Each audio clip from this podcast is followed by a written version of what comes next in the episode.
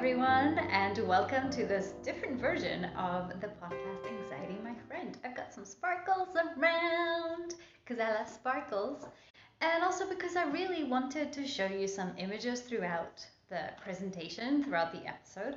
So you've got two options, of course, you can listen to this on Spotify, on Apple, on whatever program you use to download your podcasts, but you can also watch it on YouTube this time because I've got some pictures that I think are really helpful to enhance the message. And what's today's message about? It's about setting goals and letting them fail. Hmm. Not really. It is about setting goals, it's about letting some of them fail, but it's mostly about how to set goals that will set you up for success. MAP. You'll find out what that stands for. Setting successful goals is what we're looking at. We're looking at changing behaviors in ways that work. The stats are tragic when we look at goal setting. Studies have shown that less than 25% of people actually stay committed to their resolutions after just 30 days. 30 days. And we only have a quarter of people who are still committed to their resolutions and only 8% accomplish them. 8 in a 100 accomplish them. That's a pretty sad number. I'll give you one example. Recently, I joined a 30 day yoga journey online with the queen of yoga, the incredible Adriana Mishler, and her adorable dog Benji. It was the first 30 day journey I joined and I decided to go for it. Why? At the time, I put it down to need. With online teaching and spending so many hours sat at a desk on my computer, I needed something that would make me move every single day. And so these sessions that went from anything around 15 minutes to a full hour allowed me to know that I could do Second, it. flexibility. I love yoga and I know that you can curate any posture to make it easier or more challenging. And I needed this. I needed to know that even on days when I was emotionally emptied out or physically drained, I could still find it in myself to take part. Third, independence. If for some reason I stopped or I gave up, I would let no one else down. Fourth, community. Adriene and her team have done a brilliant job keeping their community free of trolls, and it's a safe and gentle space to be held and seen by others with empathy. Look at these numbers. On day one, nearly 2 million people rocked up, got into something comfy, and played yoga. On day two, the numbers went from 2 million to 1.2 million. By day five, look what happens. By day five, there were only 77,000 people joining in. I mean, 77,000 is still an awesome number, but compare that to the 2 million or nearly 2 million on day one. According to a study conducted by the University of Scranton, just 8% of people achieve their New Year's goals, while 80% fail to keep their New Year's resolutions, says US clinical psychologist Joseph Luciani. All the data, all the addresses that I've used, all the literature that I've used, I have put in the show notes so you can follow up on all the links and all the data that I'm sharing here. Unsurprisingly, the article states unrealistic expectations as the driver for failure. So, what drives this massive failure is unrealistic expectations. I must admit that I've never been a fan of New Year's New Year's revolu- not revolutions but resolutions. At first it wasn't even a profoundly philosophical motivation but practical. It's a cold, dark time of the year where I used to live my beach tan is gone. My happy memories of fun in the sun have faded. I've caught a cold or two, and the most part of the day is dark. So I can see that setting unrealistic goals can be tempting, but I can also see how dangerous that is. If you look at this bunny picture here, we can see that we start by setting a goal that is wrong a goal that isn't exactly what we need. We'll dive into that a bit further ahead. So, after setting a goal that is not right, We work hard because we're highly motivated, but of course, motivation is like the waves in the sea. It goes up and down. So once we lose a bit of motivation, there's a motivational dip. We feel like we can't do it. We give up. We don't believe we can do it and we fail. And once we fail, we feel guilty. Once we feel guilty, we think, no, I need to just go and set another goal. And we, we're in such a bad mental place that probably we've set another wrong goal. We work hard, we get frustrated, we fail again, feel guilty, set a wrong goal. And the cycle goes on and it just gets more depressing. But we can achieve our goals. Let's look at five steps to achieve your goals. First, I'm just going to list them. Just start, number one. Number two, ask why, why, why. Number three, start small, teeny tiny. Four, build the new routine into a well established one. And five, celebrate. First step of five just start. Start now. There will never be a perfect time because life is not perfect. You need to start now. And sometimes you will fail. But start now. I strongly recommend the book and the course, the online course by Jacqueline Novogratz. It's called Manifesto for a Moral Revolution. It is super inspirational. I've done it and I highly recommend it. But keep this in mind start now is your step one. Step two ask why. Ask why about every single goal that you set.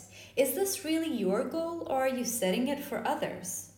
Why are you setting this goal? Do you really have to aim for a full marathon if you never ran a five kilometer race? Do you really need to be a size 10 when you're currently a size 20? What is the motivation behind this goal? Dig deep and don't be afraid of it. Make sure that your goals are really your goals. I recommend Jay Shetty and Rangan Chatterjee's conversation. I'm also sharing the link in the show notes. The third step is start small. Small things often, just like the podcast, start small. Make it easy and joyful. And you might think, oh, that's impossible. It's not. And eventually, your new habit will become second nature. Going back to point one, start now. Point three links well. It's start small because you want to set yourself up for success. I highly recommend BJ Fogg's book, Tiny Habits. And he's also got some free lessons online. I'm sharing all this stuff on or in the show notes. BJ Fogg defines the anatomy of tiny habits. He says tiny habits have three moments or three parts an anchor moment, and this means an existing routine or event to which you attach your new tiny behavior. An example he gives, and that's why I made this picture, flossing just between two teeth and only between those two teeth. If your aim is to floss all your between all your teeth eventually, but if you're not doing this as a routine, start small and start now. So only aim to floss between two teeth and that's it. And that's your goal done for now. But the thing is you anchor it to a routine such as brushing your teeth. So every time you brush your teeth, you floss between two of those teeth, and that's it. The second part of the anatomy of tiny habits is a new tiny behavior, a simple version of the new habit you want, such as in this case, you want to floss all your teeth eventually. You'd start by only flossing between two. And finally, instant celebration something that you do to create a positive emotion and feel it in your body. You know, it might be a stretch, it might be looking at yourself in the mirror and smiling, it might be a thumbs up to yourself. The fourth of my five steps check your map. And what's your map? Fogg developed this behavior model. So if you're just listening to the audio, imagine a graph. On the x axis, you have the ability. So is it really hard to do or is it extremely easy? On the y-axis, you've got motivation. Is it super low motivation or are they highly motivated? And then there's an action line, which is a curve. So let's think of an example that Fogg shares about a client of his who had the routine of tidying her desk at work at the end of every day. She would do this, so every single day, no fail. And so it was pretty easy for her to do. And on the other hand, in terms of motivation, she was fairly motivated because she was used to doing it. And this falls right in the action area. It means that it's going to easily become a routine. The problem is when you are less able to do something, once you find something hard and perhaps you're not very motivated, it might end up under the action line, and that's why you tend to not do it. To help you understand this combination of map, motivation, ability, and prompt, let's look at a few examples. I've already mentioned the brushing, your teeth as the anchor for flossing between your teeth.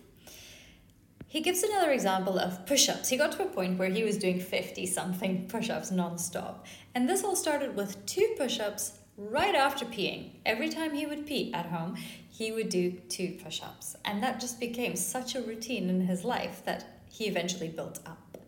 Another example is to do with physical activity, moving your body, especially in times like these where we're confined and stuck to our devices. Dr. Rangan Chatterjee loves to give the example of squats. It's also in his book that I'll mention in the show notes. So while you are boiling the kettle for tea or coffee, you can do some squats. And finally, journaling. So many people say they love to journal and they don't have time, etc., etc. So, for example, if you've got a dog, you walk your dog every day, hopefully more than once. And what you can do is right after walking the dog, as soon as you walk in the door, you grab your journal, even if you just write one word or one line. That way, the behavior will become a routine. Your turn now.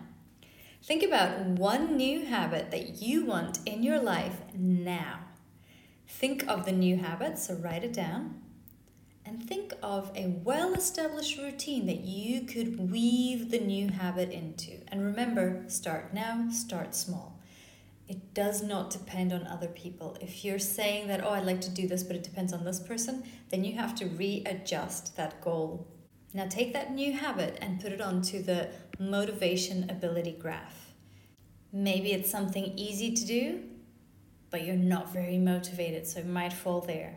And we'll look at how to change one of the three aspects to help you succeed. So we're going to change the motivation, the ability, or the prompt. Let's see how.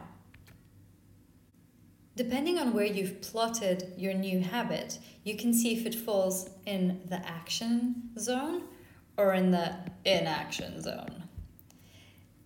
And let's imagine that for some reason it falls in the inaction zone, so it's more or less easy to do.